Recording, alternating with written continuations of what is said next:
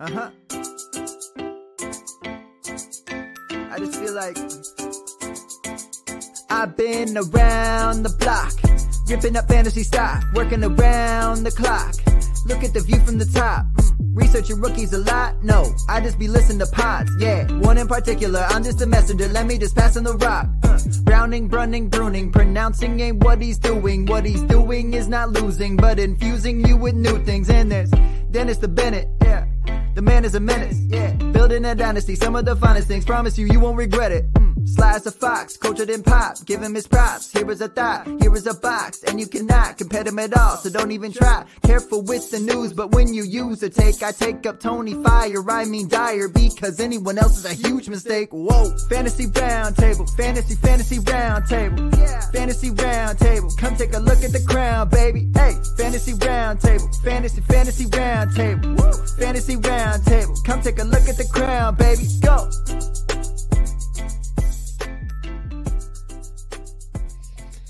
What is going on, everybody, and welcome to another episode of the Fantasy Football Roundtable Podcast. It is Thursday. Matt is here with myself. We are going to finish talking about the AFC North, our last divisional um, preview show. Save, right? save the best for last, right?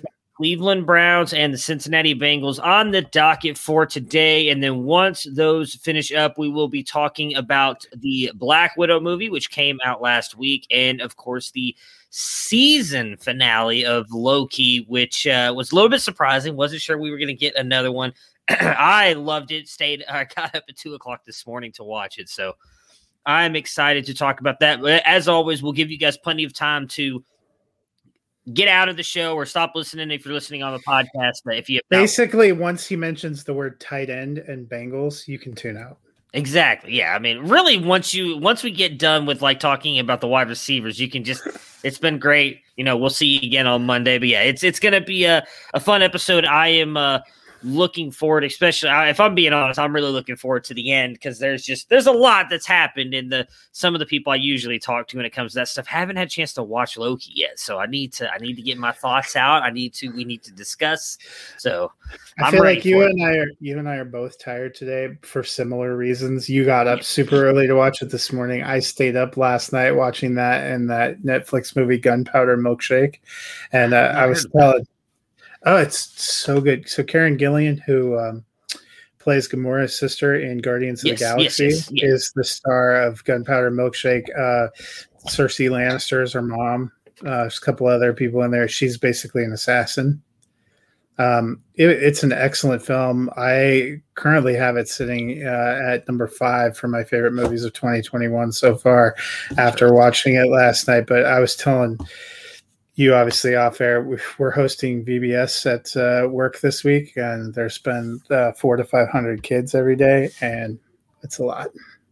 So, yeah, yeah, yeah. I mean, it was nice to unwind with some MCU and casual violence at night. I mean, I think two kids is a lot. So when you're talking about hundreds upon hundreds, that's definitely uh, definitely a lot of work. So let's dive into it though and talk about uh, the Cleveland Browns so we can make our way toward the movies here. Uh, Cleveland, you know, very happily for me at least i thought finished uh, in third place with an 11 and 5 record. Uh, they did lose to the chiefs though in the divisional round 22 to 17 their key additions. They added defensive end Jadeveon Clowney defensive tackle malik jackson and safety john robinson. Key losses sheldon richardson the defensive tackle goes to the vikings. Safety karl joseph goes to the raiders. Olivier vernon as well i believe uh, is still a free agent. He he's the one that i kind of hate to see what happened. He, he tore his Achilles late in the season. Likely will not get to sign with anybody this year, as I doubt he plays. In the first round, they take the cornerback out of Northwestern, Greg Newsome. Second round pick, they got linebacker Jeremiah Owusu Koramoah out of Notre Dame. And then in the third round, they get wide receiver Anthony Schwartz out of Auburn. The Browns had a great 2020 season, beating Pittsburgh not only in the playoffs, but in week 17 to get into the playoffs and came up just short against the Chiefs. How far can they go in 2020? And, and Matt, in your opinion, are they the best team in the AFC North? I think they might be the best team in the AFC North. We talked about on Monday. Um, I don't think either of us is super high on Pittsburgh going into this year. I love the pick of Harris. I think they have some good pieces, but we really saw them kind of fall apart down the stretch last year. I'm not, I think that hangs over. Baltimore still seems like they're a pretty solid contender, and Cleveland. I think it's really going to be those two kind of up up at the top this year. I liked what Cleveland did last year. I thought they had great energy. I think they've had a decent off season. They, re, you know, for the most part, are returning all their key pieces. For the first time, I think in his entire career, Baker gets some continuity of having the same coach and the same system two years in a row. That can be nothing but good things. Yeah, I think that's correct. I think some of the tendency to say the team was worse with OBJ is the fact that they had no offseason. They were adjusting to a new system at the beginning of the season. And Baker got better and more confident with what he was supposed to be doing and his reads as he went through the season. I don't tend to think that that has a ton to do with OBJ. So I think having him come back healthy is actually going to be a boon uh, to this team uh, going this year. I'm not willing, you know, there was a real strong narrative that seemed to develop there. I know you and I have talked about it a yeah. few times. I just am not buying into it. I think there were other things going on. I mean, that was Baker's third system in three years. I'm excited for him to to have some continuity. I think their defense has been uh, improving. They've gotten some pieces there, so hopefully that continues uh, to shape up. And I think all the pieces are there. We've said that for a couple of years. You know, two, the difference between 2019 and 2020, I think, was a little bit better coaching and probably some maturity for the yeah. team in general. And you're only going to see that continuing. They were very close to to taking out the Chiefs, and I know a lot is made of that. That it, it was close because Mahomes went out, but that game was very tight before Mahomes went out. Um, I think they're they're a good team, and I expect them to be in the playoffs to make a run to make a run at the division title. Yeah, I mean, you know, I'm with you on the OBJ thing. I, I don't. I think it's just an easy narrative to to go with, and so that's why I think one. It's one of those things with fantasy football. Um, like I'm going to compare it to the Austin Ekeler thing because I've even said the Austin Ekeler thing. Everybody talks about how Austin Ekeler has always been injured, but then when you actually go look at it, like I know I've said that on here before, and then you've brought up, it's like, well, he's only actually missed like one game out of like the past couple seasons. Like, oh wow, really? Like you you would think he's missed more. I think it's just an easy narrative to grab a hold of because that first year he came over to the Browns, we you know let's be honest myself included a lot of people were hyping him up like oh wow they made this big trade comes off like that great run at the end of the season. They bring back freddie kitchens. Everybody's hyping up this offense like let go get odell beckham jr comes over to the offense and then they just didn't do anything. They didn't have the chemistry that year. I've said before i'll say it again a lot of that i put i hate blaming one person but i think a lot of that just went on Freddie Kitchens, I think, not being ready to be a head coach. I don't want to say he can't ever be a head coach because I still think he's a really good offensive coordinator. Uh, but I think he was just, he wasn't ready for what was about to happen with the Browns. I don't think he was. It's a little too fit. much pressure, too. That exactly. trade combined with how they ended the previous season, I think we you know they got crowned in the off season. And that's yeah. a lot for a team that hasn't experienced a big slice of success to be able to take that. I think they learned a lot from 2019 i agree. And so i'm with you. I mean obviously i think some of the narrative that baker was forcing the ball to odell at times is true. But realistically i think every quarterback does that in a way for their top targets. I don't think that's like exclusive to Baker Mayfield and the Cleveland Browns. I mean, Dak Prescott would do it with Amari Cooper. You've got, I mean, the only one maybe you say doesn't is Tom Brady. I don't really, you know, he probably doesn't, especially because, oh, well, I don't know. He did when he had Randy Moss. Exactly. Like he's never had that top playmaker. Last year, he had three of them in, in Godwin, Gronk, and um, Evans. So it's not like he had to go to one. But I mean, Aaron Rodgers to Davante Adam. Granted, he doesn't have that Jarvis Landry next to him, but – I, I do agree with you there. I think the offense is in for a boon, especially with you know, and the one thing a lot of people may not realize, it's actually his fourth new, fourth different offense because he had Hue Jackson, then Todd Haley comes in and gives him a whole different offense, and then they go to Freddie Kitchens mid-season. Now Freddie Kitchens was then the next year, and then last year they come in with Kevin Stefanski, so he's been kind of the one issue I think we've always seen with Cleveland is that they were they're always so quick to move on from coaches. They've always got these young quarterbacks, and as we've seen, and we've heard a lot of quarterbacks talk about in the past, it's not easy to continue to just jump system to system. These these things are not Madden offenses that you're just plugging in and looking for like what's going to be the best way to attack a Madden defense. It's a lot of different stuff that goes into these offenses in the NFL. And having that continuity, I think this year is going to be big for Baker. We saw him take a huge step forward in the second half of the season, where, you know, I, I will toot my own horn here a little bit. I kept talking about give him to the bye week and see what happens. Well, he was a top 12 quarterback most of those weeks. Now, I don't know if that continues. I, I, dove a little bit deeper into a lot of their stats, knowing we were going to talk about them. And the fact that he only threw like five touchdowns in the last, uh, I think it was like the last four games, is not great. That's really only a touchdown a game. That's not going to put you up as a top 12 fantasy quarterback. He, that may be where Odell helps them a little bit. Yes, he he's always been a good, you know, I think the only, the, the other thing to me, the blessing of the Odell injury is even if it was a tendency to force a little bit, he learned to play in this system without him and to yes. use these other guys. And I think that's going to help when you bring Odell back, he has him for those things, but he's learned to use his other weapons uh, as well. You know, I think yes. that's only going to help.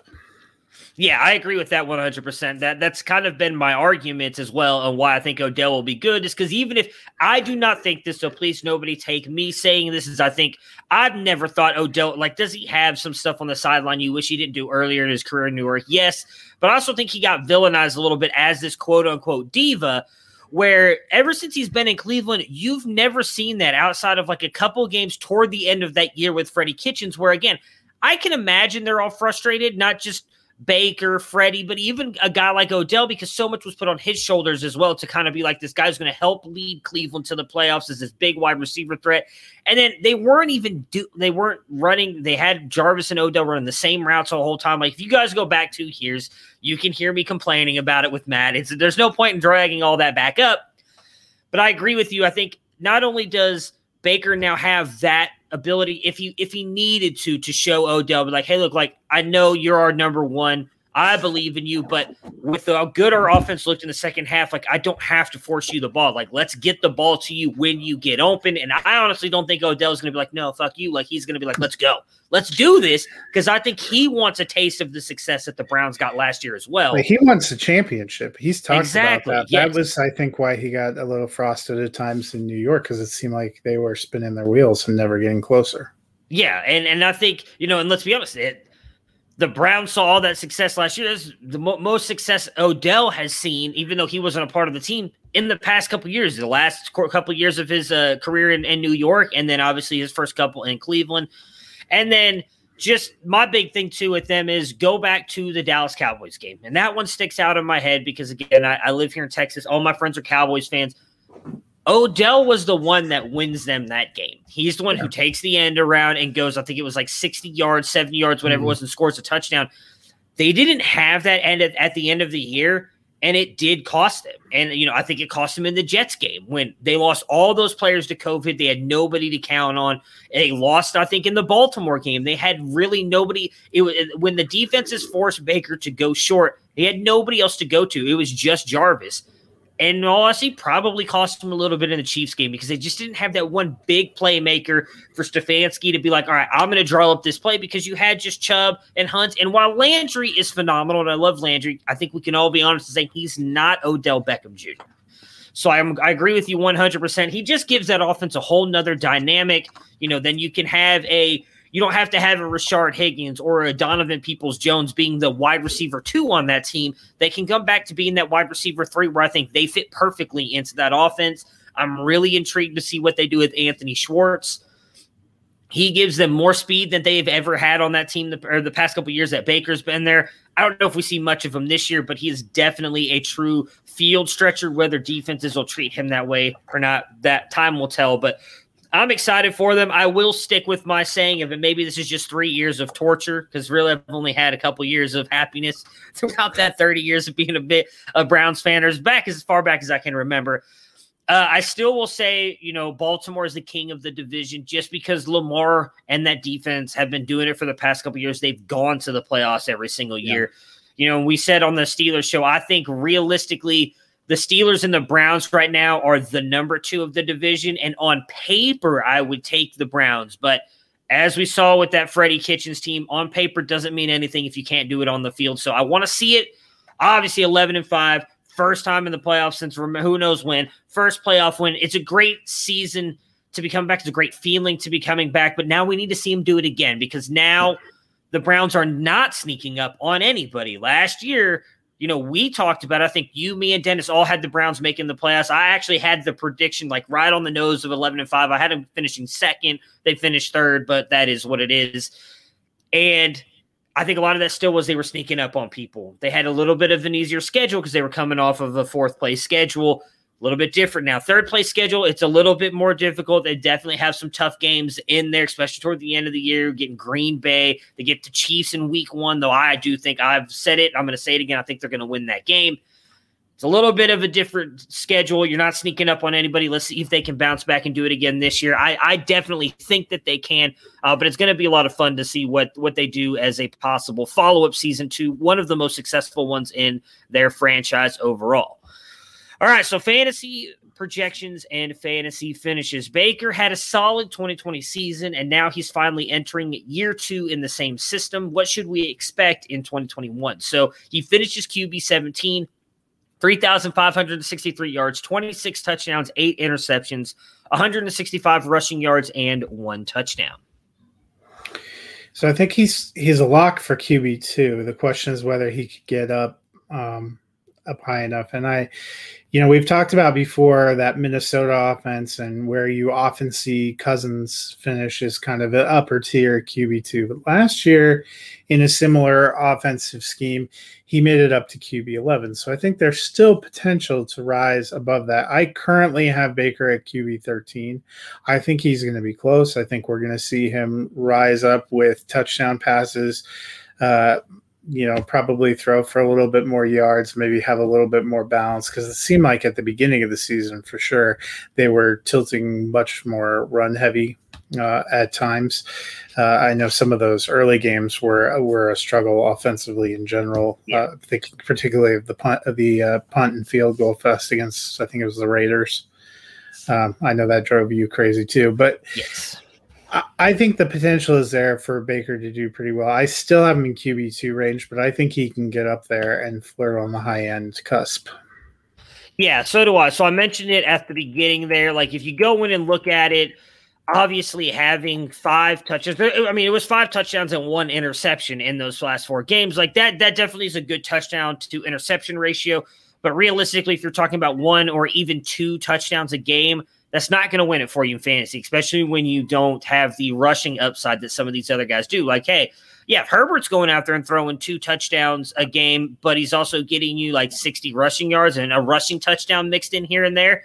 That's going to boost him up over Baker Mayfield. And We know that Baker just doesn't have that rushing upside. So I don't know if I mean again 20 was 28 right I can't remember now off top of my head 20 26 touchdowns yeah, I think 26. that goes up but I don't know how much. I think he gets 30, maybe a couple over 31, 32, but he's not going to get you 35 to 40 like some of these top tier quarterbacks. So, but see, that's the thing, you know, uh, that's the same argument I'm going to s- just stick up from for a minute that I heard them making about um, Stafford with the Rams. Mm-hmm. And I looked, and Stafford, aside from you know, a season earlier in his career where he threw for like 5,000 yards, 41 touchdowns. He was more in the four 4,000 to 4,500, and he never really, he only had like one or two seasons over 30 touchdowns. Jared Goff, similar kind of numbers, landing at QB 10, QB 12 in the last few years. Stafford's been a top 10 QB, I believe it was five times out of the last yeah you know seven years and he's never gone above 32 i think was his number of touchdowns. so you can actually be in that lower end top 10 even without being a big time rusher. It's limiting mistakes and i think baker yeah. was really great at that to end that season. So if he gets to the 31 32 range and doesn't have a lot of interceptions and has a, a little uptick in yardage he could be right in that pocket range So I don't disagree with that. That that is interesting because I, I did not realize that. I think a couple things on that though. Just thinking off the top of my head, I think Stafford he probably got helped a little bit in the fact that we didn't see the rushing QBs we've seen like nowadays. But, but a couple of those years were 17, 2017, 2018. So I don't see Baker getting to like 5,000 yards, though. That was going to be my next point. Or but, for even 4,000. I feel yeah. like that's a lot for Baker. Like, because I mean, even so, if you go back to what I did the 2019 season, I mean, that that was when they were throwing it all the time under Freddie Kitchens. Uh, and their defense was still not good, and he still only got to th- 3,827 yards. So I, I just, I think, and, and maybe I'm wrong on this. I actually don't think I'd care if I'm right or wrong either way, as long as they're winning. If I'm being honest, I still love Baker. I'm all in on him because I'm with you. I do think he's going to limit the mistakes because even if you go back to his rookie season, once he started getting in the groove, he limited mistakes a lot down the stretch. A lot of his interceptions came earlier in the season, and then there the game against I think it was Houston where he threw like mm-hmm. four interceptions. Those those were kind of like his big ones. Go ahead. So last year, Carr was QB yeah. 13. He had 4,103 passing yards, 27 touchdowns, nine interceptions. How many? I don't. He doesn't rush that much. Not like I don't think he's a head. huge rushing threat. I'll look. Because I mean, Baker, like I said, Baker, uh, Baker got what 165 and one, and one came Carr, in like the Carr had 140 game. yards rushing and three okay. rushing touchdowns. Not a huge um, jump up there. Yeah, I I'm not saying he will get there. It's just I think we we we do tend to think about like the Lamar Jackson kind of runners or the yeah. The Patrick Mahomes kind of passers, but you can be more in the middling range. I'm gonna I'll look up Ryan was QB 12 last year, and I we know he doesn't run at all. Whole yeah. Um, so he only he did have 4,500 yards, but only 26 uh, touchdowns, Touchdown. 11 interceptions. And he was QB 12. His total rushing output was. Bet it wasn't even over 100 yards. It was 92. Look at that. Yeah. So, I, so I mean, you can. I was surprised when I dug into to the bottom end. Now, I mean, I think that's what keeps Baker from having top five potential. Oh yeah, for sure. But yeah. it doesn't. It, it, to me, it gives him the potential to be in that 12 to 16 range, which is yeah, incredibly valuable with Superflex. I agree. And I, I, would not disagree with that. I actually, I've almost done with my quarterback rankings and I have them at 13. So eh, I'm not saying that Great he can't. I think, alike. oh, you have him at 13. Okay, cool. So yeah, yeah, like for me, I think it's, it's more of the the one thing that worries me eh, overall, besides the, the the not rushing and everything, is I do think that defense is likely going to be much improved this year with the moves that they've made. Second year as well in Joe Woods' system. So if that's the case, do they continue to run the ball at the end of the ser- at the end of the games if they're winning, and that kind of takes the ball out of Baker's hand, like we did see at times early in the season and when they were up into those late games, like you know, the Baltimore game, the Pittsburgh game, they kept throwing because they weren't necessarily in a spot to make sure that they won the game. So that helps Baker. But if they're up a touchdown and or if they're up 10 points, 12, 14 points, they're likely going to hand the ball off to Chubb and Hunt a lot, and that's going to bring Baker's points down a little yeah. bit. So I, I'm with you. I, just, I I would love if he finishes as QB one, just because I've been saying he's a QB one since the minute he entered the NFL, and he has yet to do it. But he did, as I talked about, he did it at the back end of the season last year, and that does matter. He he's got the potential, and I agree with you on that part. So I'm excited to see what he does. Like I said, I've got him at 13 now. We'll definitely dive in more with that on Dennis on Monday because that is what we're going to be talking about. Uh, backbencher, um, we won't be talking about Loki until the end of the show. So if you're still here, I will definitely bring up your question and we will talk about it. I don't want to give away anything right now because we haven't talked about any spoiler warnings or anything just yet. So uh, I will definitely, if you're still here toward the end of the show, when we get to Loki, we will we will d- discuss that. I didn't see what your question was. I just saw you mention Sylvie and Loki. So. Uh, for the running backs, Chubb was RB11, missing four games in 2020 What can he do for an encore? And what are your thoughts on Kareem Hunt?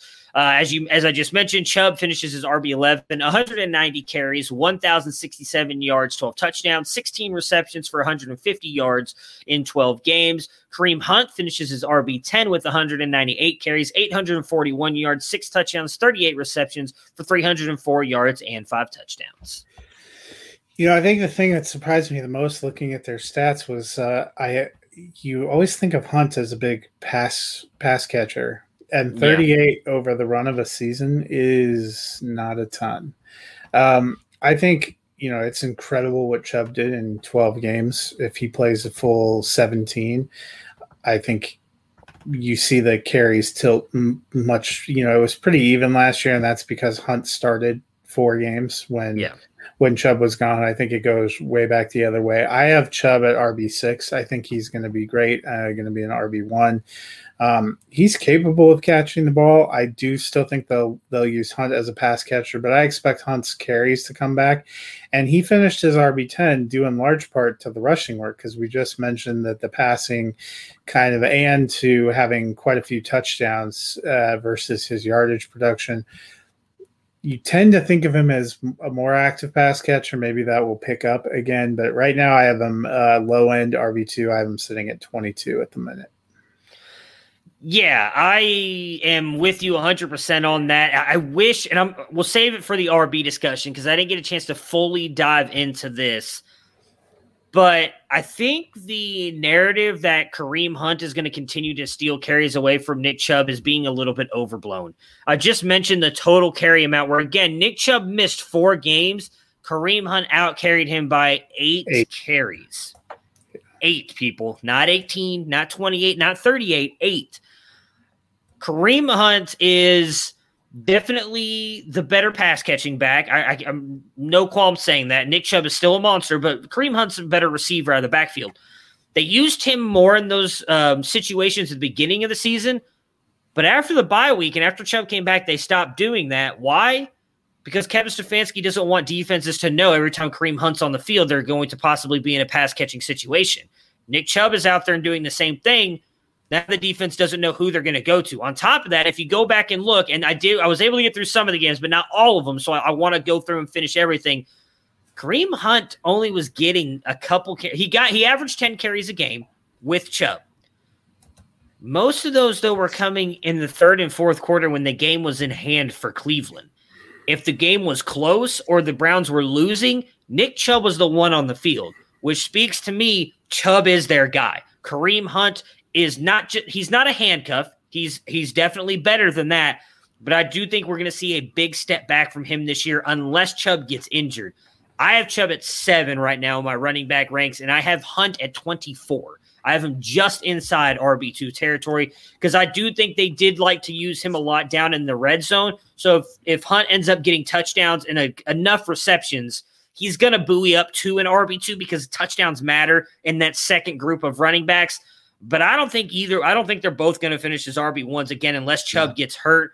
And Chubb, I've said it before, and you can call me a Browns homer all you want. In my opinion, he is the best pure runner in the league. The way he hits those cutback lanes, the way he hits holes, and his breakaway speed when he hits the open field I don't think he gets enough credit for because he is a lot faster than people give him credit for. He is a great runner. I disagree with Austin. I know we talked a little bit about it in our group chat uh, when we talked about this on Devy Debate. I think the Browns should re sign him. I, I don't think there's a back like that you can just draft in the draft every single year. Chubb is special, in my opinion and I think he's by far the best running back. I think he's in for a huge year as well. And that was fact, a brutal episode for you of the Devy debate all uh, around. You know, I was, I cried yeah. a few tears on your behalf just listening while I was walking you know, around the neighborhood.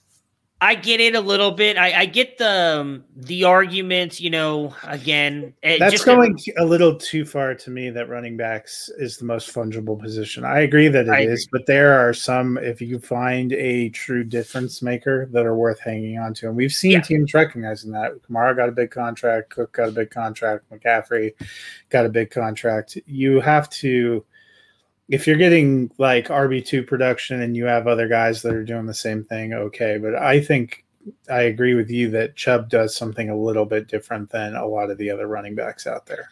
Yeah, I mean, I, I don't want to put him up there with like a Saquon or even a Zeke right now because of what they can do as like an all around running back.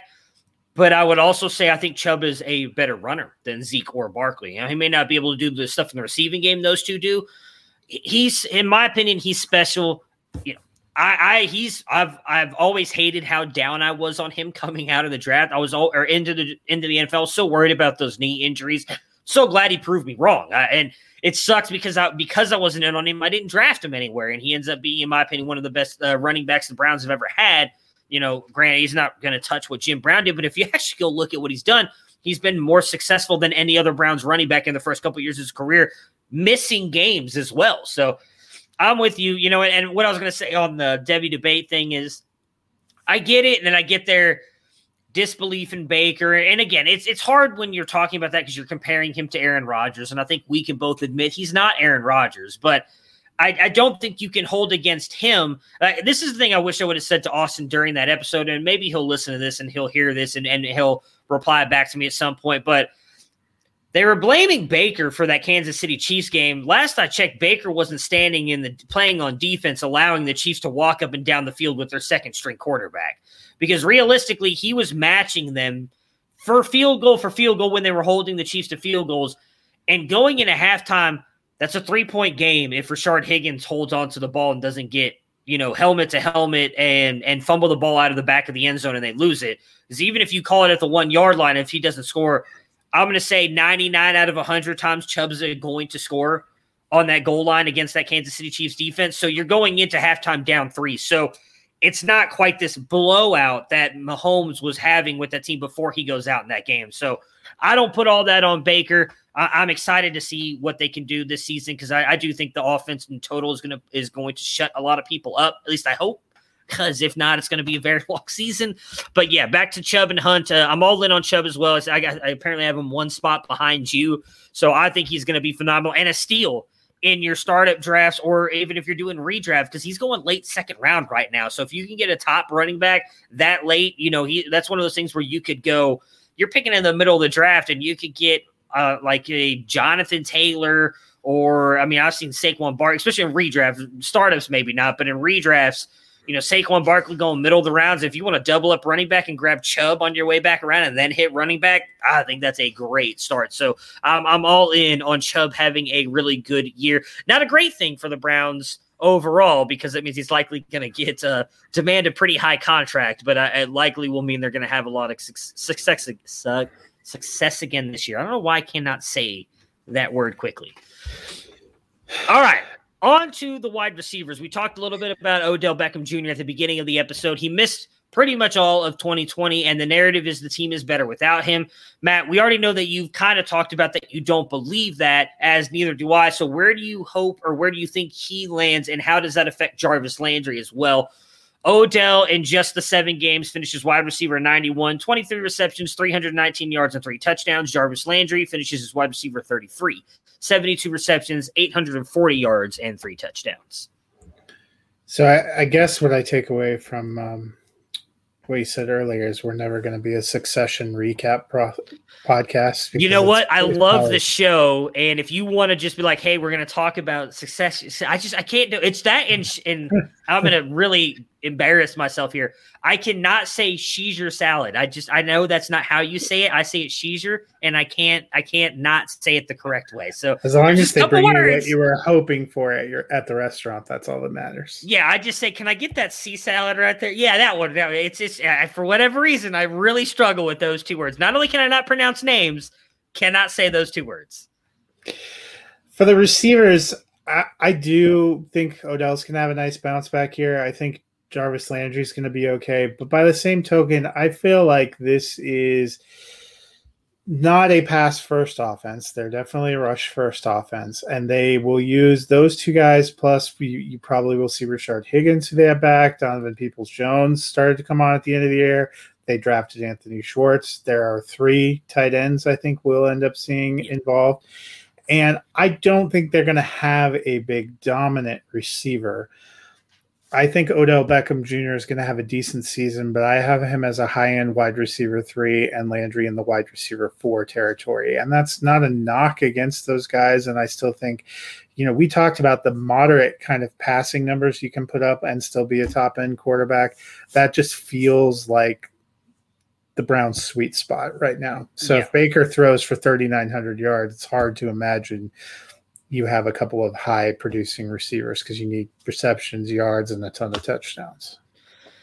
Yeah, I, so I have Odell a little bit higher than you. I have him at 23. So I have him finishing as a wide receiver two, but not up in that wide receiver one range. You know, we hoped we were going to get when he came to Cleveland and kind of what he was before the end there in New York. Still think he's going to get over a thousand yards. The big thing is going to be how many touchdowns does he get? I mean, he actually had, for those people who may not re- remember, him and Landry both had over a thousand yards their first year in Cleveland. So it's possible for them to both do that. And I think Landry finished higher because he had so many touchdowns that year. I think Odell is going to be that guy this year because, like we talked about, I think he's going to be that playmaker they were missing on the offense last year at the wide receiver position. He stays healthy, I do think his touchdowns come back. I think he's going to get a thousand yards, but outside of I think it was like his first couple years with New York and Matt, you can you can fact check me on this he hasn't had a lot of touchdowns. I think toward the end of his time with the Giants and obviously with Cleveland, he he wasn't getting the touchdowns he was getting earlier in his career. I think that could come up a little bit, which could buoy him up. But you know, we've talked about it a lot with some of the other guys. Like wide receiver is just a very, very deep position. So finishing down yeah. there doesn't mean you're bad. It's just I think is going to be a uh, you know part of the uh, what you were just talking about with them being a run heavy offense. I think that's what's going to be the main effect on why these two fall back a little bit. So he had um, double digit touchdowns each of his first three seasons uh, 12, 13, 10. Has not had more than six touchdowns in the last four years. And, yeah, so.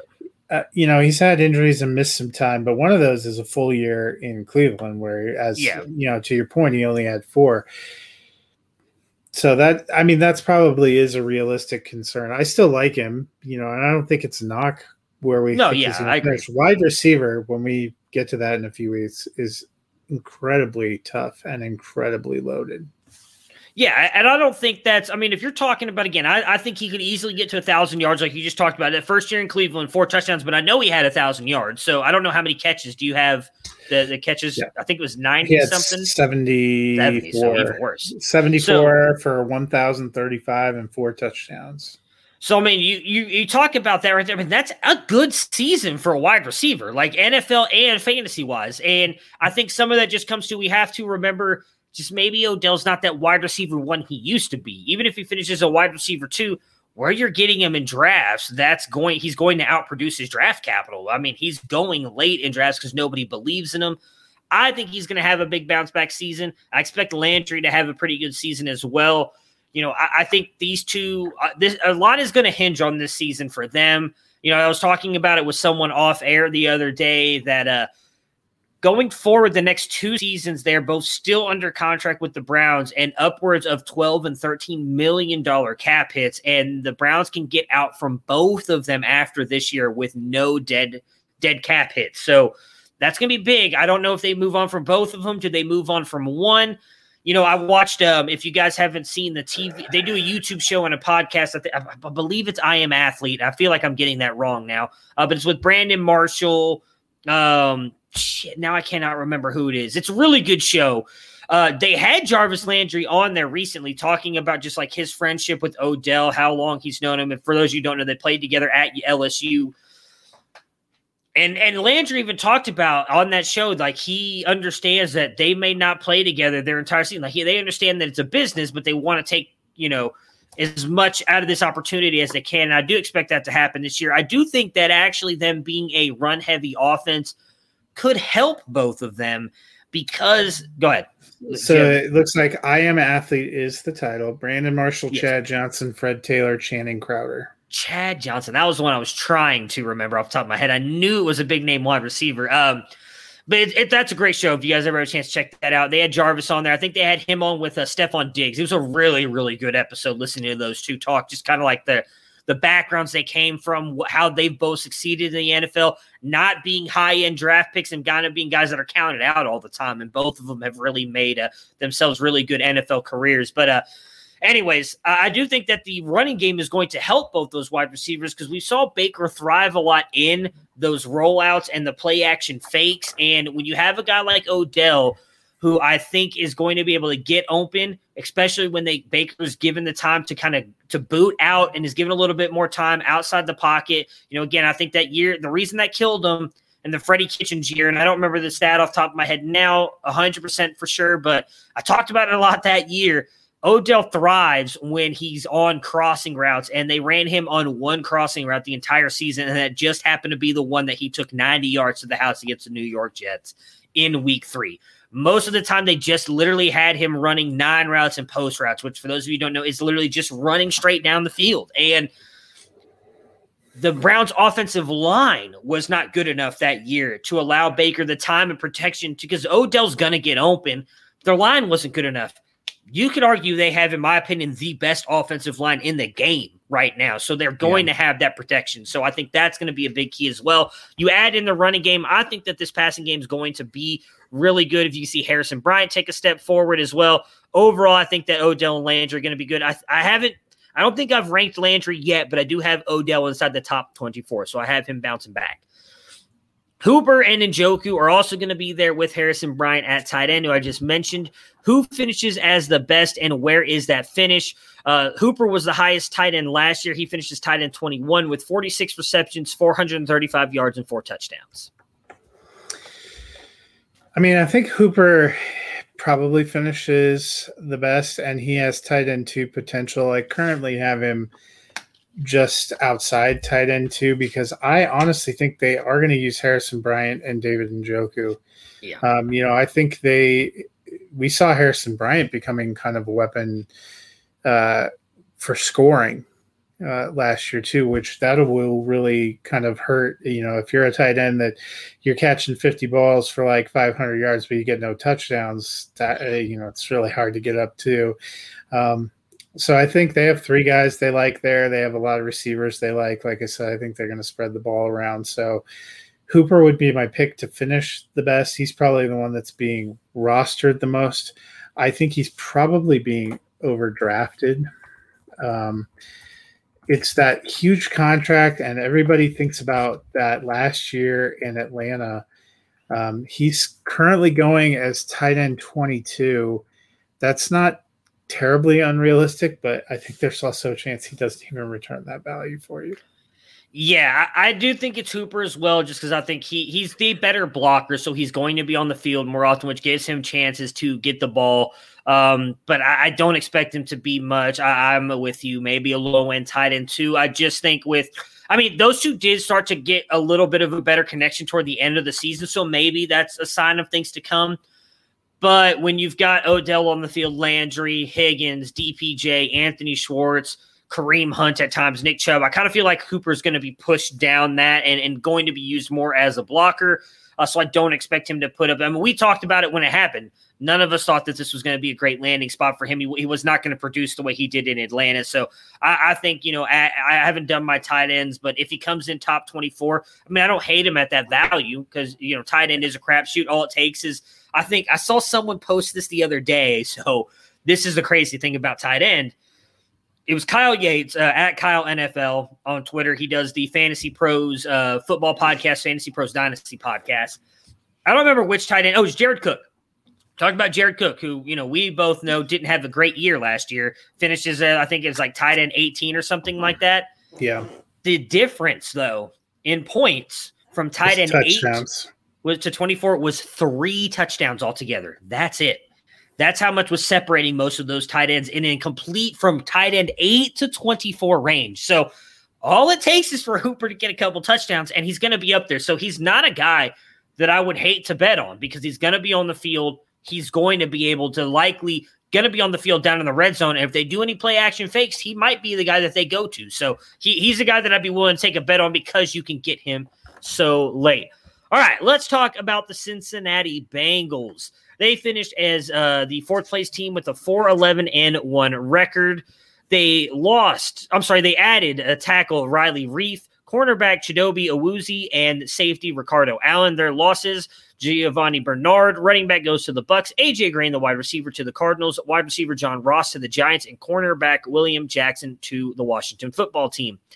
Draft picks: They drafted Ja'Marr Chase in the first round. They got offensive tackle, tackle Jackson Carman in the second, and running back Chris Evans in the sixth. Burrow should be back. Uh, last we talked about him, I think it was good two, three months ago now. At this point, yeah. his knee testing came back. He was at about 88%. So he's going to be good to go by the time the season starts. Will the Bengals finally make a surge back to 500 or be better in 2021? I think they'll be better. How much better is the question. I like some pieces. I get the rationale of going and getting a Ja'Marr Chase. I have two huge, you know, maybe three, three questions. One minor and two huge. One minor is still Burrow. He's tracking pretty well, and it does seem like he's probably going to be there the whole season, which is good. But that was not a small uh, injury. It was pretty graphically brutal to watch at the time. So hopefully he can come back.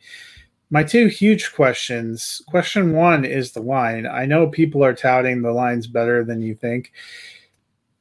When Minnesota, who's not incredible on the offensive line, is willing to give you their tackle, that should give you a moment of pause. Um, you know, a lot of this is predicated on guys who have yet to really perform for them returning from injury. Those are all possible things, um, but we we need to see it. Uh, you know, so hopefully it is better. But then my other huge question is Zac Taylor. I don't know how good of a coach he is. You could argue that he's been handed a pretty bad hand for a couple of seasons. On the one hand, I do like that Cincinnati has demonstrated a patience we haven't seen with a lot of franchises in recognizing where they're at in the process, that they were a pretty terrible team when he got there. And last year they had some interesting moments, but were plagued by a lot of injuries to key players. But we we really have to see, you know, is he good enough to take them to the next level? They're also trapped in a horrifically tough division in a very tough conference. Could they get back? There is no more 500. Um, you know, that's going to take some getting to, yeah. getting used to. Can they get to seven, eight wins? That's possible. I still think they feel more to me like a six or a seven win team. Can they get to nine, 10 wins? That would take a ton of things, I think, breaking the right way for them. So I think we're going to see some improvement, and that's going to give us an idea of where they are in this rebuild process. But I think they're still in a rebuild process to me. I agree with that. Uh, I think they could probably get to six, seven wins this year. Uh, the offensive line, I still don't think is is fixed as they apparently believe it is. You know, we talked a little bit about it on Devy Debate. I know we talked about it on this show. Talked about draft night. Uh, there was a the color commentator for the Bengals was talking about why he thought they were going to go Ja'Marr Chase before the draft, and saying that everybody he talked to said that they believed in their offensive line, and that's mm-hmm. great to believe in it.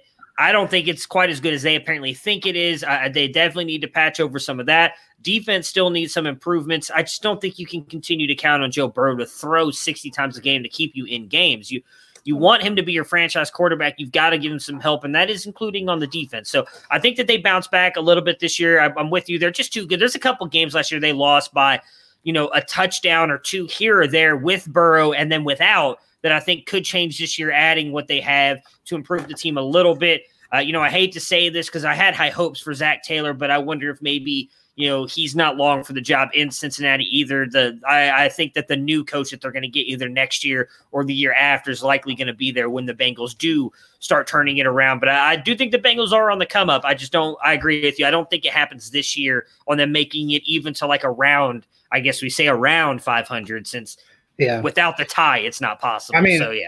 I think honestly, an eight and nine season would be an incredible step up for them. Oh, I agree because that means realistically, eight and nine puts you. I know it's going to sound crazy, but that likely puts you not only in the hunt for a wild card spot, but that puts mm. them hmm. in a decent spot in the division as well. Because I, like I looked the other day, the Browns over under is, uh, is ten wins. So yeah, and and I think Pittsburgh's is eleven. So you're looking at the, uh, this AFC North division is going to be very tough. It, it reminds me a lot of the uh, the NFC West right now with the way these teams could beat up on each other, and they're going to need uh, to win a lot of their games outside of the division to kind of decide who ends up winning the division. Uh, fantasy finishes and projections. So Burrow started out strong. Uh, then was lost for the year. What do we expect in year two? He finishes QB 25, 2,628 yards, 13 touchdowns, five interceptions, 142 rushing yards, three touchdowns in just 10 games. I think he has great upside. I currently have him just inside QB1 at, at QB12. I think if he finishes out a complete season, we're going to see. I mean, he, he did pretty uh, incredibly well to finish at 25 yeah. in only 10 games. You're talking about another half of the, you know, almost half of a season now, seven, seven more if he can play a full way to get to 17. Um, so I think he's going to have a good season. I think he was tracking pretty well. It probably would have been a tight race between him and Herbert for Rookie of the Year had he not gotten injured.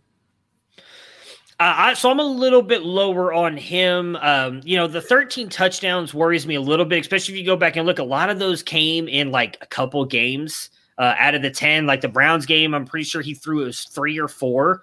Uh, so I mean, you take though you can't take him away, but he had a couple big games mixed inside that 10. Now, some of that I do think was how bad the offensive line was. That obviously changes a little bit. They, they've added to it. They are getting some healthy pieces back. You bring in a guy like Ja'Marr Chase helps.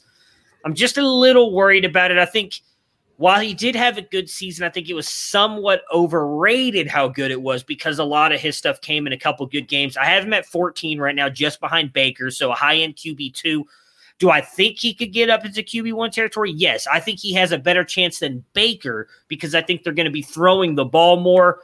But I'm still a little bit worried about that offensive line. I'm, I, you know, I want you just talked about how serious that knee injury was. I need to see if he's even going to have that mobility back this year to get those rushing yards and touchdowns because it wasn't just an ACL tear. The whole knee was blown out. That's big. I, I wonder, you know, is that going to be one of those things where the first couple years he's going to wear that big brace on his knee to make sure that that knee stays stabilized? Does that affect him rushing at all? And I think it could. So that will drop it. It drops him a little bit for me. Again, 14, I, I don't think is out, and I don't think 12 to the even 10 range is out of the question but I need to see it before I'm going to believe it with Burrow. I just, I, am a little bit down on him. Still think he's a phenomenal talent.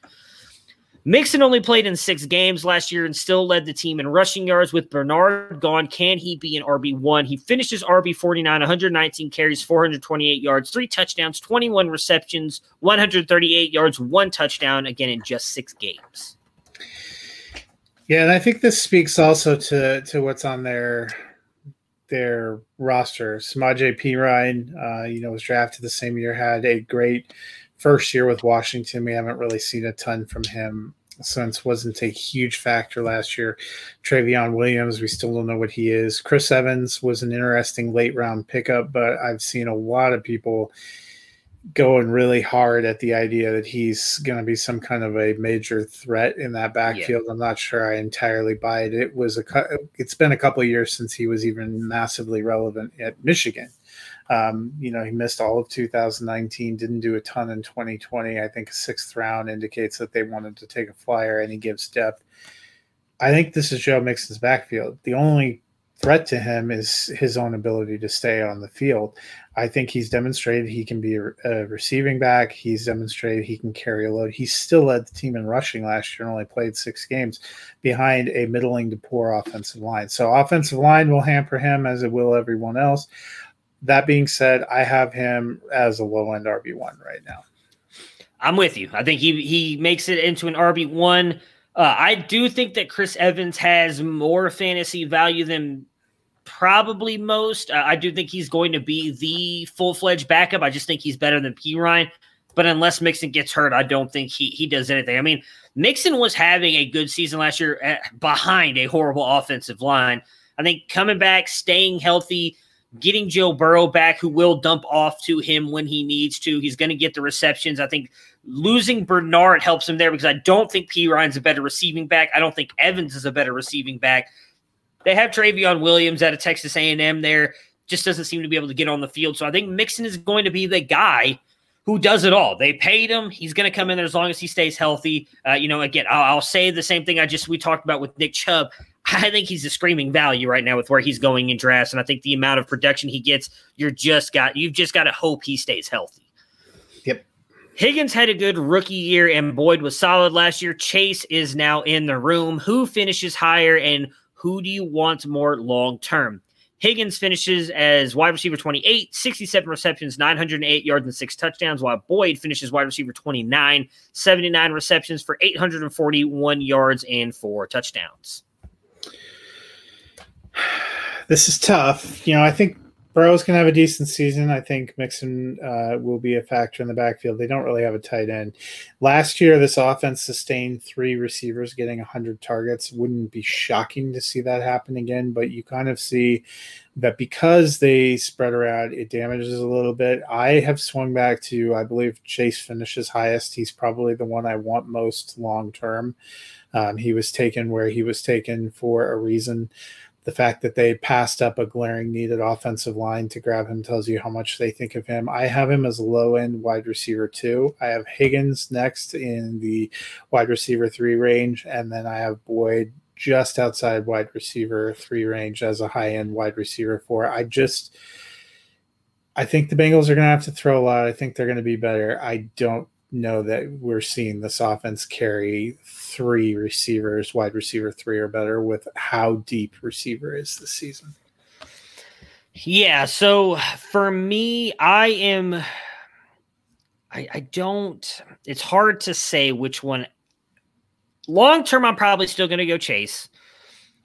But if you're talking about just this year, I think I'm going to go Tyler Boyd because of the value you get him at. Looking at, I can't even find him at the moment. I'll see if I can find him in a 2nd mm-hmm. But I'll pull up his ADP.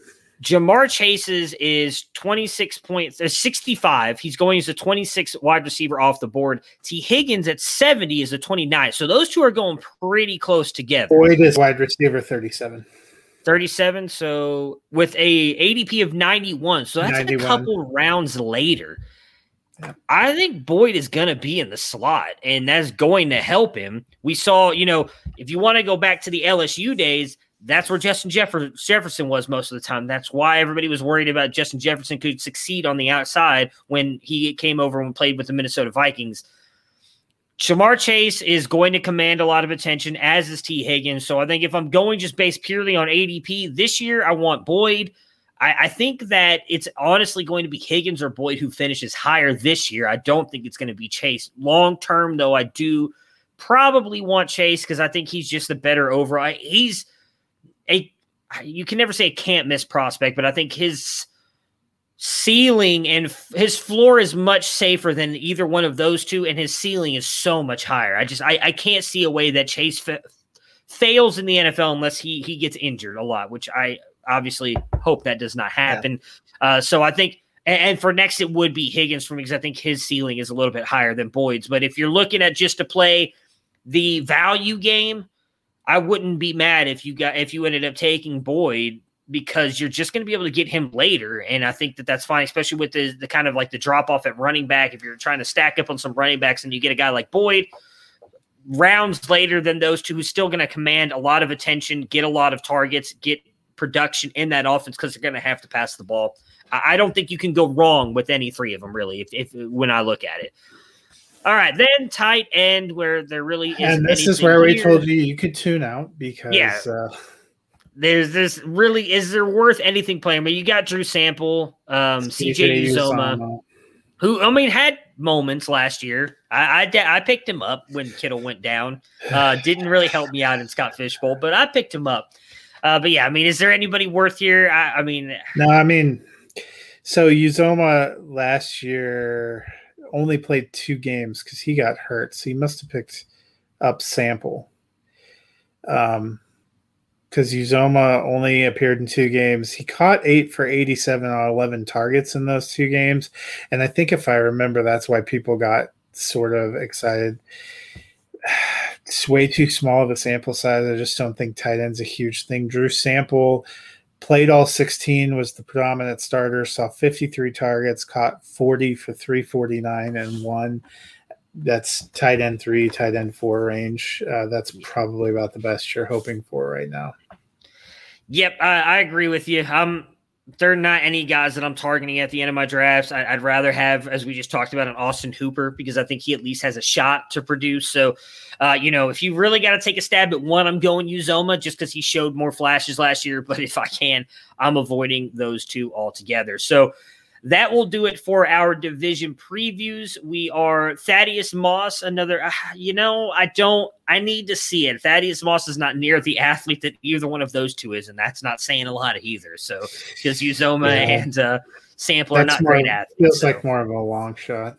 Yeah, I mean, I know Moss had a good one year in with LSU, but a lot of that was just because LSU's offense was so dominant. I mean, they literally had the best college uh, offense ever. So I, I don't think that Moss is going to be able to do that kind of stuff with Burrow in Cincinnati. Unless he's doing it to prove a point to Dennis. Which is true. Dennis is not a big fan. We've seen uh, Derrick Henry has has purposely gone out and shown me it multiple times. So maybe Thaddeus Moss will take Dennis's words to heart and and use it Melvin, as a Melvin motivation. Gordon drove Phillip Lindsay out of town just to show me up. So true. So we we we have that effect on players. So maybe that will happen. Uh, so uh, we will be back on Monday to talk about our quarterbacks, right? We're doing our yep. court, starting our, our player projections. So if you guys have not watched Loki or Black Widow and you do not want it, because there will be many spoilers, so I'm, I'm giving you plenty of time now. If you don't want to listen to any spoilers, you know, we will be back on Monday. Have yourselves a good weekend. If you do want to stick around. Don't forget that I will start posting oh, yes, over the weekend a series of uh, questions about quarterback rankings. Uh, so you can respond to those. They'll come off of the FF Roundtable um, handle, and then we'll retweet them. But we'll keep your responses, and as we reveal rankings, you'll be able to figure out if you win. A lot of them are going to be questions about who, which of the three of us you think will fin- uh, end up higher on a player or where quarterbacks are going to land in our rankings. Yeah, so make sure to look out for that. I will also retweet it out. I'm sure Dennis will as well. So make sure to answer that if you want to get into the listener league. Again, if you have not watched Black Widow or Loki and you, you don't want anything spoiled, please stop watching now because I don't want anything to be spoiled for you because I both phenomenal for different reasons and I don't want anything to be spoiled for you. So I know we've got Loki on here first, but I want to talk Black yeah, Widow good. first. Get it out of. I don't want to say I couldn't remember if you saw bad. the movie, but now I remember the Discord or the uh, Slack channel discussion yesterday. I almost yeah. well, that was that was a whole different thing. Well, we won't talk about that here, but I mean Brie Larson, she's just she's just beautiful. So, anyways, let's talk about Black Widow. Uh, the film was a prequel. Uh, did it work for you? What, what what were your thoughts? There's been I, I feel like a lot of I don't see a lot of people talking about that like they thought it was good. It's either they hated it or they loved it. So, what were your thoughts? I I enjoyed it. So, for those of you that uh, haven't seen it that are still hanging out because you're not spoiler averse, this is a prequel. The action takes place almost immediately after the events of uh, Captain America Civil War and just before things pick up on Avengers Infinity War. Because if you've seen all of the Marvel movies and if you're still listening to this, we trust you have or have an interest, Black Widow is no longer on this mortal coil um, which they get to a little bit at the end. She she was one of those lost uh, in Endgame, as I put when I was doing my Black Widow binge watch piece. So you know, justice for for Black Widow. I'm glad that she gets a solo film now because I felt like one of the only bummer parts of Endgame is she makes that big sacrifice in the middle, and the entire last act. I love Iron Man as much as anyone. I know you do too. I get dusty yeah. when he sacrifices during his yep. funeral sequence. It's almost yep. like a throwaway line at that. They they toss a drink back. Oh yeah, we lost. Uh, yeah, Natasha. Yeah. We lost Natasha too, and it's like, oh boy, that's rough. So it was kind of this was a nice tribute. We get a little bit more of her backstory, diving a little bit more into her her time. Then I thought it was really good. I thought it was fun. I enjoyed the humor in there. David Harbour, who I love in Stranger Things, I thought he was great. Florence Pugh is great. Rachel Weisz um, does give a great performance. I actually dropped it. I currently have it dropped into my top 10 for the year for 2021. And as we talked about in Slack, I have seen a few movies this year. Yeah, yeah, that's that's that's the understatement of the year so far. But uh, uh yeah, I, I'm with you. I really enjoyed it. You know, and maybe you know, I did have someone tell me the other day because I, I, said like, for in my opinion, Marvel just can't miss right now. And, and yeah, because for as much as I like it in my overall Marvel ranks, I have it 15. you know that kind Yeah. of tells you Marvel knocks it out of the park. Yeah, it, it was really good. I'm with you. I, I almost wonder. I get the having a movie. I almost wonder if like if this would have been better if they could have made it into a show like they have some of these other Yeah. things, so we could have prolonged it. Because I agree. Like I feel like we just didn't get enough Black Widow throughout the. She was in most of. Uh, was in a bunch of the movies after Iron Man two. But it was always kind of like in a supporting role for the most part. I mean, in Captain America 2, we got to see a lot of her with um that was it was two right Rogers, yeah, Winter Soldier. okay wi- wi- so that was probably the most we saw her out of everything else like she had smaller parts in civil war infinity uh infinity pi- war pretty. She feels pretty pivotal in um, In War, but you are right that yeah I, I think sh- she was so good, but they let her fade to the background a little bit. And she is one of the longest serving yeah MCU characters. She, like you said, she got introduced in Iron Man 2. That was before we'd ever met Captain America, before we'd met Thor, before we'd met any of these. It was Iron Man, Hulk, and Black Widow. That was all we'd have Yeah. Yeah, I mean, well, I think she was pivotal in Avengers. I think she did a Hmm. good job of, of showing how important she was for that, and obviously in Endgame, she's really the one who keeps the group together before everything starts going into motion, right? And she does give the ultimate sacrifice, which I thought was still a very pivotal and, and moving scene because of how much you and especially you find out in here why her why Clint means so much to her and vice versa. So I, I do think that was. I just feel like if it was a TV show, maybe we could have gotten a little bit more. I felt like Yeah. not that the movie was rushed, but it felt like it was over before I even realized. Like, we didn't get a lot of Taskmaster. That was kind of my biggest complaint because, as someone who is such a big fan of like the Marvel canon, Taskmaster is such a great villain that I feel like we he was sh- eh, it's a she in the movie is shortchanged quite a bit in the movie. We don't get a lot of Taskmaster, and I don't know if she's has a future really in the MCU either. So yeah, very vague at the end. Well, Yeah, I also think hate- this that was the one movie I gets. I think this movie, the reason that you're not seeing as much chat about it is it's it's had kind of a a troubled history. It the Marvel originally did want it to come out much sooner, yeah, um, but there were kind of production hiccups. One of which is you know Scarlett Johansson was blessed by having a child, which prevented her from being able to to shoot a solo movie. And then after all these years, you finally get it teed up to come out, and COVID hits. And I feel like we've been seeing trailers. we- Literally, we have been seeing trailers for this movie and Fast and Furious Nine since the Super Bowl in 2019. And it's you know you were waiting a long time. It's like just give it to us finally.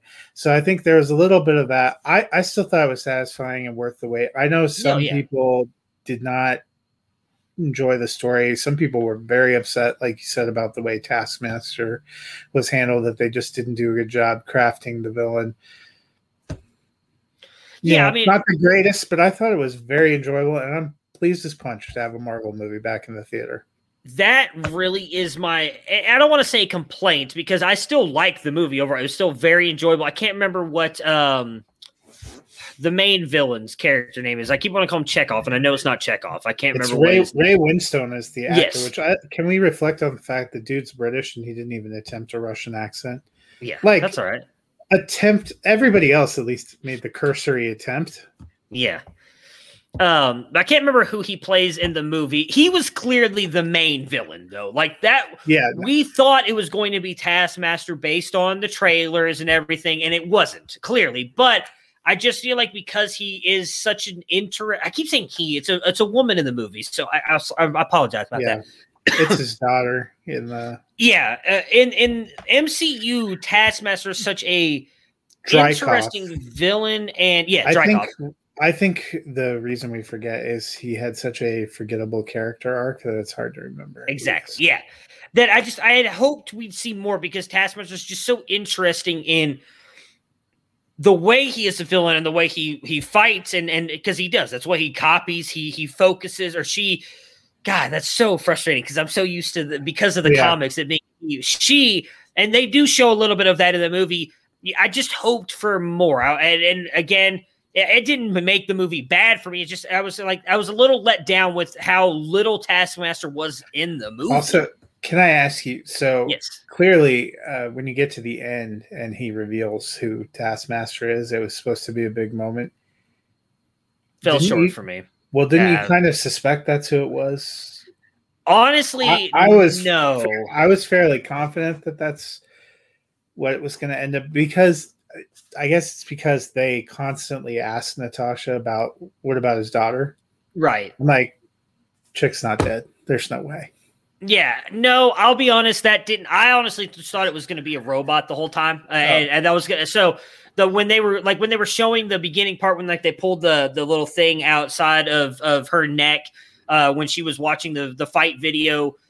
Like I was like, oh, so they're just gonna make Taskmaster a robot in this? Okay, cool. Like yeah, that part never crossed. I thought it was more of like a way to show that Natasha was because we always hear that she's done bad things in the Avengers movies and she talks about it, but you never see it. So I assume that was like them showing this is some of the things she did to go over and become an Avenger and how she's still haunted by it. And so Yeah. that's just kind of the way I thought about it. I wasn't expecting that, but it still it fell flat for me. It wasn't like a big like, oh my god, no way. I was just kind of, oh okay, it's his daughter. So, uh, but overall, I'm with you. Like I, I thought David Harbour was hilarious. I loved him as um, I keep wanting to I, I not give him Alexei. the correct name. Uh, no, his uh, superhero name. I keep forgetting what it is. Oh, it's keep- the red. Uh I forget what it is too. Yeah, I the keep wanting to call the it- red dragon or, or I keep wanting to call him the Crimson Knight, what Florence Pugh's character calls him at one point, and he corrects her as a joke. Like, so I know that's not his name, but I, I found that scene to be kind of funny. So I thought he was great. I mean, overall, I thought the movie was really good. Uh, you know, over. I, I I hate that that's going to be kind of like the last thing we get of Black Widow because again, I feel like she may have been underutilized for the most part. Did play some pivotal roles, but but did not overall think that. uh you know, I think she could have gotten more. Uh, so what the big thing obviously is the end, which we can dive into a little bit here. The after credit scene, they set up Yelena. For those of you who don't know, uh, Yelena is in the comic books. She is at times Black It's Widow Red and Guardian. and yeah, there we go, Red Guardian. Um, and White Widow in the comic book, she is part of the Thunderbolts. Which, if you don't know who the Thunderbolts are, the Thunderbolts are Marvel's version of the Suicide Squad. For those of you who know the Suicide Squad, as we've seen the Suicide Squad movie for DC, that's the Thunderbolts version. Uh, she does at times work with Leviathan, which I will bring up is for Right. those of you who may not know, part of my God, and her name just jumped out of my head. Valentina. I was going to call her Julia Louise Dreyfus. Valentina, who we do see at the end, is the end credit scene where Yelena is visiting uh, the grave of Natasha's, who kind of put to bed because there were a lot of rumors after we saw the Vormir thing on Loki. A lot of people were wondering if maybe Natasha was coming back. I feel like that kind of solidified. Natasha is is done. She we are moving on from her. Yelena, they're setting up, I think, to be the next Black Widow but still keeping her assassin ways as we get the whole coming after Clint Barton, which I'll face to you one way because someone asked me this question. So I'll, I'll give you the question. I'll answer it the way I did, see if you agree with me. One of my good friends who I always talk about my Marvel stuff with, he said that uh, he was curious as to why Clint Barton was the one that Valentina was wanting to go after. My thought process on that was in Endgame, we see him hunting down a lot of these people. I wonder if some of them are connected to Leviathan, which, for those of you who don't know, Leviathan is like this reincarnation of Hydra in the comic books once they shut Hydra down. I imagine that's going to be a big part of stuff moving forward, maybe in the TV shows, uh, because we've already seen the U.S. agent, and he is also a part of the Thunderbolts and does at times unknowingly work for Leviathan in the comic books. And we saw Valentina has a little thing with him at the end of Cap and Winter or Winter Soldier and uh, Falcon. So I I think that they're setting that up as a possible Hawkeye TV series, as we do know is coming. I think in 2022, I believe, is when Hawkeye drops. Yeah, I think so. I think that's we had hoped to get it at the end of this year, but yeah, but I think yeah, that that probably doesn't happen. So I, I think that they're setting that up for the TV series as some kind of thing with Yelena there and her. My big question is, I wonder if she is evil or if she is the same as U.S. agent in this, and she's working unknowingly with an evil organization. Yeah, that's going to be a good question. We know Hawkeye 2 is about training a protege in the character that Hailee Steinfeld is playing. So it's Yes. very possible that you know the show ends up being kind of the final hurrah for Jeremy Renner, Yeah. uh, who's also been you know in the MCU for quite a long time. Um, is another character who I don't know if everyone's clamored for it the same way they've been interested in the Black Widow kind of feature solo project, but would. hasn't, I, I hasn't really been featured aside from that arc of Ultron. I hate that he has not gotten enough screen times. I think Hawkeye is a Yeah. pivotal Avenger, and it really has not gotten enough love. So, you know, could be going a couple of ways with that. Um, it'll be interesting to see. No, they still are confirmed. Hawkeye is late 2021. I that's what I thought. It's still potentially coming out uh, November, December, the end of the year. So hopefully we'll get our answers before the year is out. It'll be interesting to see. She was previously announced at Florence Pugh as being part of that cast. So there the kind of spoiler at the end of of the film is leading into the TV show because you're kind of seeing them interchange. We've seen a couple of the shows do teasers into what we know is going to be part of the movies. Um, it's just interesting how they keep growing the brand. It's you know it makes me wonder too. I think in the original when they were hoping to release Black Widow film would have come out before the Falcon and the Winter Soldier, which was supposed to be Yeah. the first of the TV shows, as we've talked about. I wonder if it's the same post credit sequence. Part of me wondered, was this going to be our introduction to Julia Louis Dreyfus' character and then seeing her pop up? Because now we're familiar with her if you've seen the Yeah. seen the shows. Um, but it'll be fun to see them build upon each other. I really liked Florence Pugh in that role, and I'm excited to see her continue on in the MCU. I will miss Scarlett Johansson's character. I appreciated uh, what she's done, and you know, I think it was a it was a bittersweet moment at the end. You know, when she's getting on the jet to help because you know she's got the haircut and she's getting that Yeah. jet that you obviously see uh, when Infinity Wars picks up that she's you know out there working with Cap. Uh, and that's probably how we'll always remember. Yeah, yeah, it's definitely, you know, it's sad to know that that's the last time we're going to see her. Kind of like, you know, uh, and I, I know you've talked a little bit about it, but once What If drops in a month, like that's going to be, once that ends, you know, we know that that's going to be the last of our view on Black Panther, uh, at least this version of Black Panther. We don't know how that's going to go going forward with that being the last movie that he recorded before he passed as well. So, it, it definitely, I agree with you on that part. Is bittersweet. I'm excited for Florence Pugh. I thought she killed it as Yelena. Excited to see what she does moving forward, and excited to see what they do with her character. Like I said, it definitely seems like they're going uh, with her kind of keeping her assassin ways, where we've seen Black Widow kind of move away from that when she joined the Avengers. So, what does that mean for her?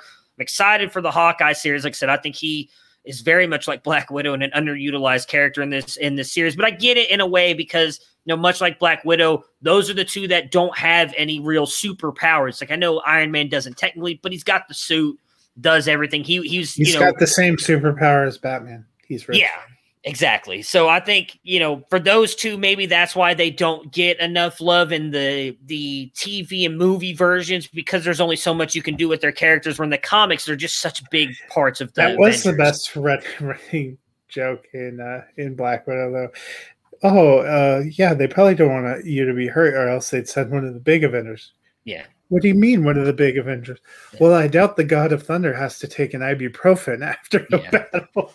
Yeah, I, I thought, like I said, that there was a lot of very good lines. Like I, I said, I mentioned the Crimson Knight one had me laughing. I, I love the uh the talk with her uh Florence Pugh when she's making fun of Black Widow doing her st- the stance that she always does. Like there is a lot of really good parts of that movie. I said I I'm glad that we did get it. I said maybe part of me, like I said, wishes it was a TV series because maybe they could have extended it a little bit longer. We could have gotten a little bit more back backstory and depth Yeah, into like it. why like was gotten. Alexia in prison? Exactly, and, and we never may. really answer that question. Yeah, I assume it's well. He does mention. I think. I mean, uh, he referenced that he got scapegoated for something. yeah, but we don't know what exactly. So it, it'd have been nice to like get back more backstories on. You know, I'm going to say her family, even though it was a fake family or whatever. Like, it'd have been nice to get more backstory and more into it than we got into the movie. You only ha- have a certain amount of time. You, know, you get the two hours where the TV shows we got, even if it's six episodes, that's six hours or right around of, of, of stories. So I'd loved to see it, but overall, great send off, and, and I'm excited to see what Yelena does in the universe. Very interested to see how or where her character goes. So let's talk about Loki because holy crap! Um, for an episode that did not have a lot of action, I was I'll be honest. Maybe I hate to say this because I feel like some people are going to be like, "Oh, it's what have you done for me lately?" was my favorite episode not only of the series but i think of all three tv shows like i thought i don't remember the actor's name i'm going to ruin something here for you so again you're stuck around i assume you've watched it the gentleman who played kang or they call him in this show he who remains Jonathan was Majors. phenomenal i mean that dude killed it. I thought was re- awesome from the minute you meet him in this episode to the last minute that he's in there winking at uh, Sylvie, saying "See you soon" as he's dying. Mm. Was just a phenomenal thing. Loved this episode altogether. But before we dive too deep into it, finale's over with. You got to watch it. What were kind of like your overall thoughts?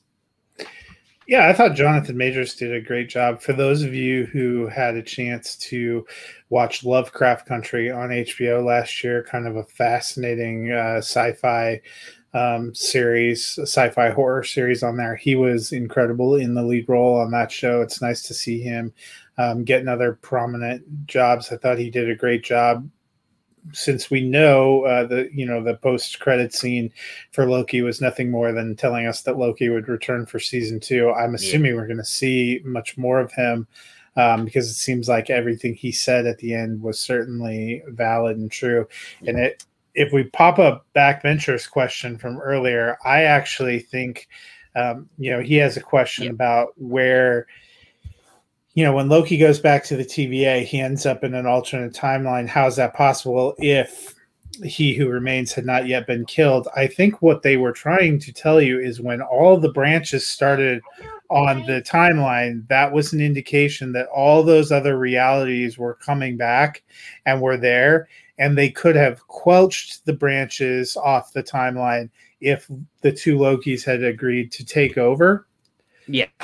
But they already had started creating the other realities and when she sent them back she probably accidentally sent them to another reality because they were bursting out everywhere. And then she just sealed the fate that that's what it was when she stabbed him through. That was my that's my guess my take yeah no, they were already branching out um, before before the fight even happens. Uh, he he mentions when he says, "I don't know what's going to happen," and drops the thing, not knowing if it's going to hit the ground or not, or hit the desk. Yeah, and, and he even mentions while they're fighting, he's like, "Make your decision soon because everything's already branching off." So that was happening before he died. I will also say and, I've, I've I've brought this up before, and now we can have the full conversation because, like, I've mentioned it. I'm pretty sure I've mentioned it to you, and I know I've mentioned it to my friend that I was just talking about. I haven't had a chance to discuss this show with him, as he hasn't had a chance to watch it yet. The multiverse has already been here.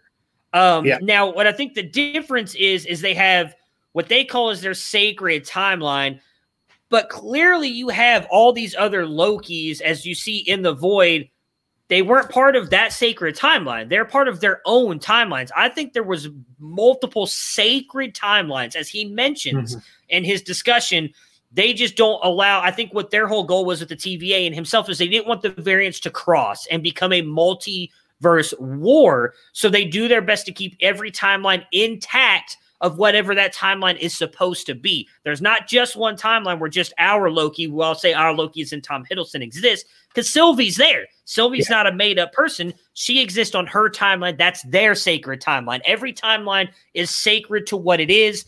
Uh, when they when Mobius and Hunter B15 talk about it with that with their Loki or our Loki, that's because that's their sacred timeline. There's still universes, as he talks about, stacked on top of each other all over the place. They just don't want them to interact because they don't want there to be a war, which is kind of what I've been assuming all along. Now that's here. It's it's because she has killed him.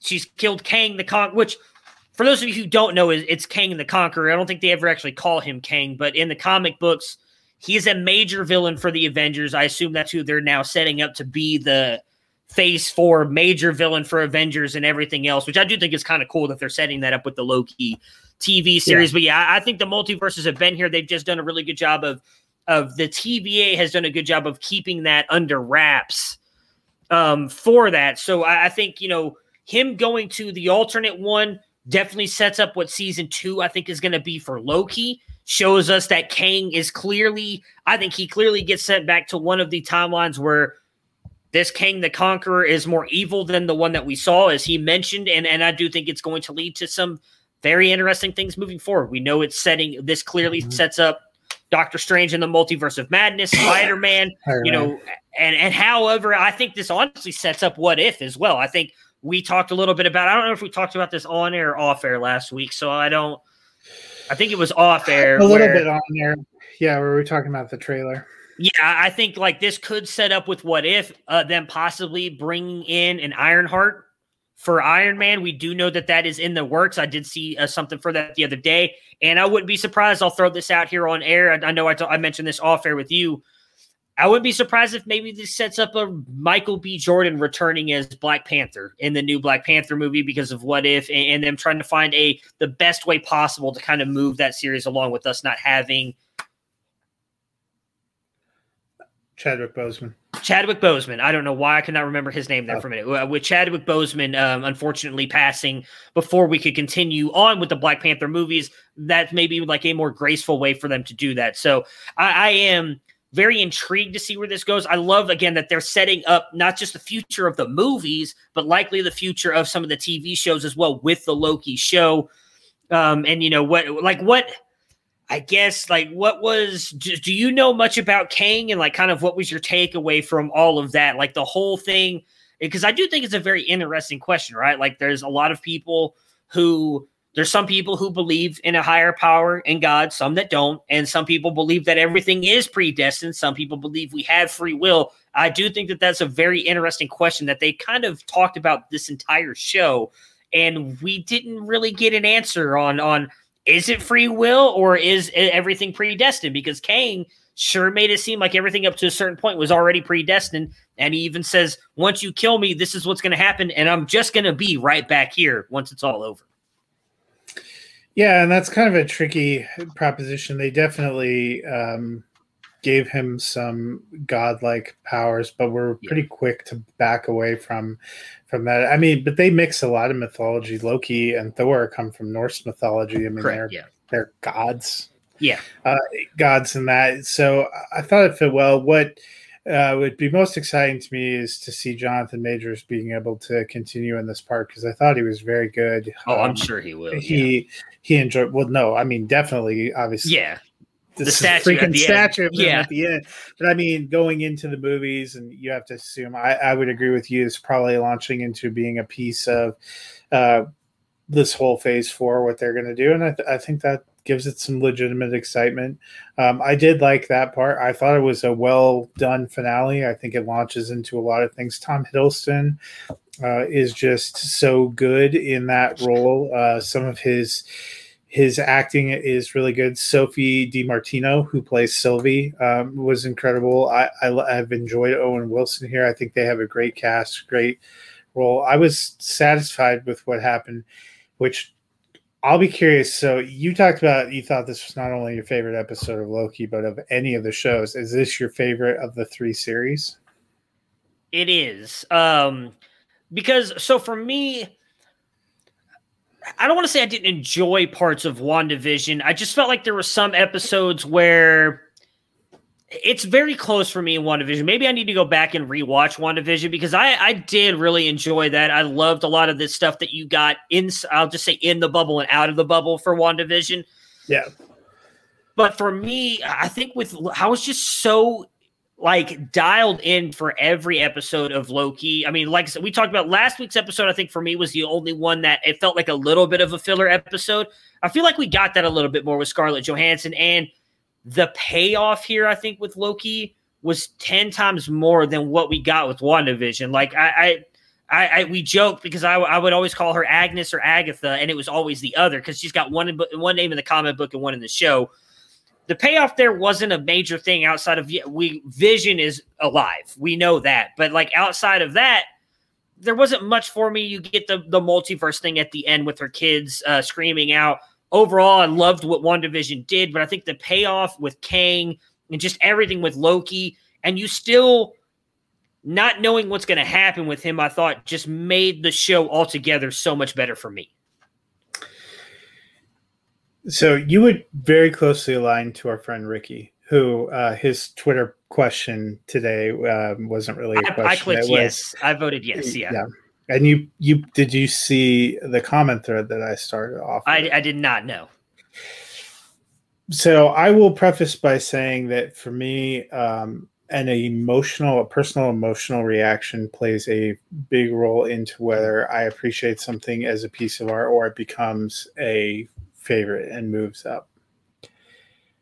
I loved the production values and thought the performances and the characters were very good. Uh, this might be the best cast all the way through of any of the Marvel shows.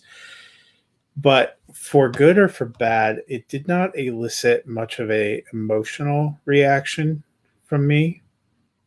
It's actually my least favorite of the series so far. And which is which I, is odd to say Falcon and the Winter Soldier, you know, I reviled at the beginning, but yeah. was so moved by some of Sam's interactions with Bucky and with the original um, Black Super Soldier. Yeah. And some of what they they covered and some of the redemption arcs that they had were so emotionally engaging to me that I'm I moved it up. Loki was beautifully done. I'm excited about what it sets up. I thought it was very clever but it never there was nothing in it that was like the Wanda and Vision exchange when he talks about sorrow right. and there was nothing where I had to stop you know for yeah. a few minutes and so for me I, it's it's fine but like I in my MCU rankings I dropped it below Black Widow gotcha yeah I think for me, I just felt the the storyline the entire time of Loki is Loki a bad person and can he change? Because I felt like that was the whole arc of the story, and then but he I mean, showed that what? that part, you know, and and their potential relationship. But we have seen him go through that. Can he change in Thor: The Dark Worlds? Yes. in Thor Ragnarok. I actually think he achieved that arc in a much more satisfying way in Ragnarok and and the beginning of Infinity War than seeing it happen yet again. So I think that is why it sticks with me so much though is because he continually has to fight for that struggle to love himself and I feel like that's the message that comes through at the end and then he gets betrayed. And that's where I think that's what hit with me is because, you know, we know obviously that the Loki in Ragnarok now, right, is not the Loki we're seeing in this show because he, he's his whatever has gone on to continue on the timeline and he's a variant. So going through the movies, he still has never gotten to the point where he's like, I I can be a good person, like we do get to see in the show. And again, he I, I somewhat like and somewhat dislike the love falling in love with yourself, but I get the premise of what they're trying to say, right? They're, they're trying yeah. to say like you have to love yourself before you can improve yourself, kind of thing. And he does that, and then she betrays him. And I feel like that was very powerful for me. And I think it was a little bit powerful for her as well, because after she kills Kang, all of a sudden it's like it's over Oops. with, and I just betrayed him. And you like she starts crying. And I feel like that all that together mixed with Loki realizing, like, hey, especially at the end too, where he's like, you know, he realizes what they've done and he tries to go tell Mobius only to find out that the only other friend he thought he had is now not even his friend anymore because it's he doesn't know who he is. He's completely different. So all that entailed, I thought, was maybe it pulled a little bit more emotionally for me uh, than yeah. it did for you. And I think again, what it set up, the payoff, I felt like just meant more. Like I, I agree with you. Nothing tops the scene with Wanda and Vision, and I yeah. feel like outside of Iron Man's death, there's not going to be much that does. That was a very that really pulls at your heartstrings. I mean, outside of I, I mean, just going off the top of my head, the the first minute Iron Man and Spider Man get back together in Endgame was a very touching scene where he just you can see like, and again, this just goes. I'm going to start crying just thinking yeah, about it. No, no, just Robert Downey Jr. is just amazing acting ability. Uh, why he is my favorite, and we talked in the chat about that. Who's our favorite male of the MCU? And it's Robert Downey Jr. by far for me, just because of who he is as a person and how well he embodies that character. And like him, you can see holding back the tears as he holds Spider Man, and they're like, "You didn't die." Like I, am so happy. And then obviously his final scene, like I just rewatched yeah. it again the other day, and it still gets me. Yeah. And then the funeral, I like your tweet about that. Yeah. yeah, I'm like, it's still I can't. You can't I make can't. it through it. Yeah, and so uh, well, and that's why and, and WandaVision with that scene is up there with with Loki too some of how it ends up branching out into movies and into a second yeah. season may change my appreciation of it. And all the things you said about that change, you know, are not, I don't think are untrue. It just, you know, Ragnarok for me is third all time Marvel project. And it's due in large part to, I thought there was such a compelling brother arc. Yeah there with Thor and Loki. Um, and so sometimes in the show, I, I feel like, okay, I, it almost feels like ever since Avengers, every time you see him, it's some variation of this.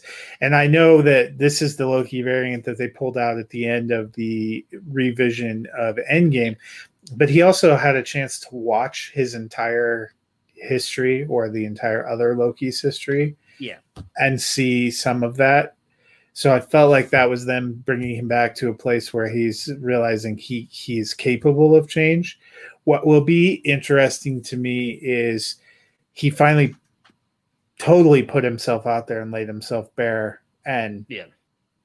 essentially got spurned. Is that going to cause him to move back or has so, he taken real growth and will move forward that is going to be the interesting thing for me and i don't want to go too much longer because we're almost at like uh, hour 45 right now so maybe we can like talk more about this in depth uh, on another episode but uh that is interesting to me because there is a comic book about this. Now it doesn't involve the tva and everything but it does involve loki trying to prove that he is a a good person and a good person at heart and it involves another i can't remember who the goddess is but there's a goddess that's pulling his strings and is also Loki from the future pulling the strings because he knows that she's lying to him the whole time. And so he's actually going back. It's like it sends a whole thing uh, to short, long story short. Loki goes through a bunch of trials to prove that he's a good person. And at the end of the trials, he finds out that he's being manipulated the whole time, as in he is being used to make other people better, like Thor. Like, hey, this is why you are going to become who you are. They use him as a stepping stone to allow these other people to become better people. And he finds out about it at the end, which obviously crushes him because he thinks he's doing good deeds. And all along, the trials get harder and harder. And it's actually because Loki goes back in time because he already knows this, and his future self is making it harder and harder on this because he wants to make himself so hardened and so tough that nobody can hurt him again like that.